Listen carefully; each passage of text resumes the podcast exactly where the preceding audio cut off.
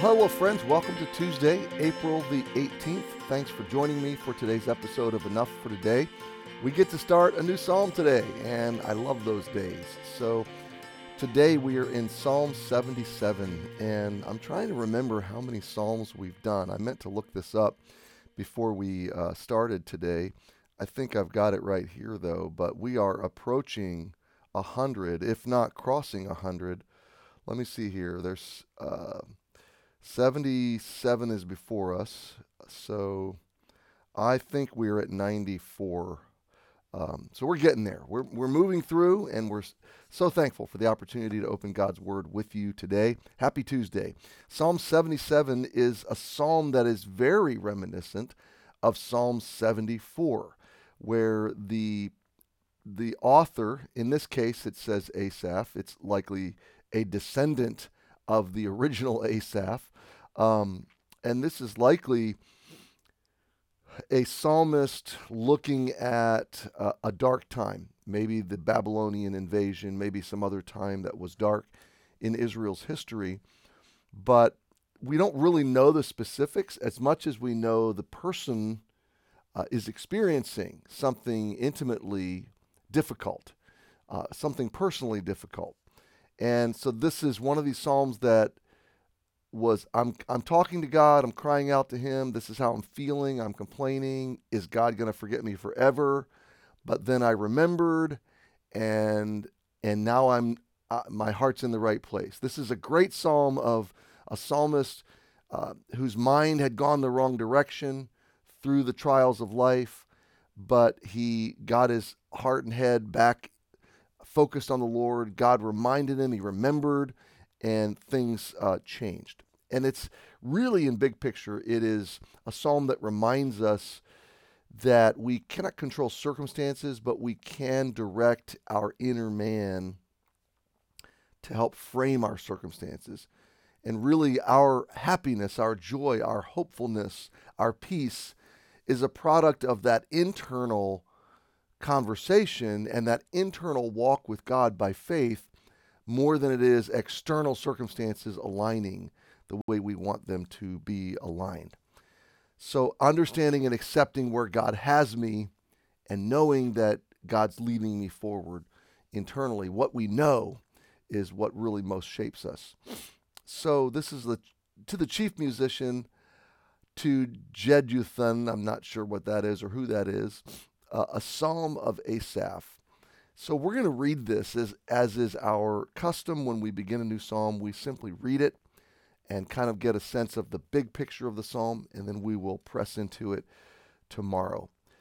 Psalm 71, verse 1 I cried unto God with my voice, even unto God with my voice, and he gave ear unto me. In the day of my trouble, I sought the Lord. My sore ran in the night and ceased not. My soul refused to be comforted. I remembered God and was troubled. I complained, and my spirit was overwhelmed. Selah. Thou, beho- thou holdest mine eyes waking. I am so troubled that I cannot speak. I have considered the days of old, the years of ancient times. I call to remembrance my song in the night. I commune with mine own heart and my spirit made diligent search. Will the Lord cast off forever? Will he be favorable no more? Is his mercy clean gone forever?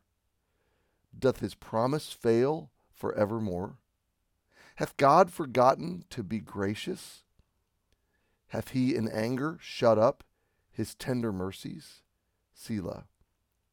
And I said, This is my infirmity but I will remember the years of the right hand of the Most High. I will remember the works of the Lord. Surely I will remember thy wonders of old. I will meditate also of all thy work, and talk of thy doings. Thy way, O God, is in the sanctuary. Who is so great a God as our God? Thou art the God that doest wonders. Thou hast declared thy strength among the people. Thou hast with thine arm redeemed thy people, the sons of Jacob and Joseph, Selah. The waters saw thee, O God. The waters saw thee. They were afraid. And depths also were troubled. The clouds poured out water. The skies sent out a sound. Thine arrows also went abroad. The voice of thy thunder was in the heaven. The lightnings lightened the world. The earth trembled and shook. Thy way is in the sea, thy path in the great waters, and thy footsteps are not known. Thou leddest thy people like a flock by the hand of Moses and Aaron. And I just, I mean, already, just reading this, you can just see the journey of the psalmist beginning with, I cried in the night, things were hard. Uh, I, I'm talking to my own heart and my spirit and all these questions. Is God going to cast off forever? Is his mercy over? Is his promises failed? Is he gone? Is he done? Has he has he forgotten us? But then I remember I remember who my God is. I remember what he's done. I remember where he's brought me through and how he's led us before. I remember who he is. And that changes everything. So I think we've got a good journey for us ahead in the coming um, five or six or maybe seven or eight days. We'll see how long it takes us. But meditate on these things today. Think about these things. Maybe read it again. And uh, we'll pick it up here tomorrow. And I would ask you to pray for me today. I've got a full day ahead of meetings, decisions to make, um, and later in the day, meeting with a young man and his wife that I don't think are saved. Hopefully, I'm praying that I will be able to lead them to the Lord.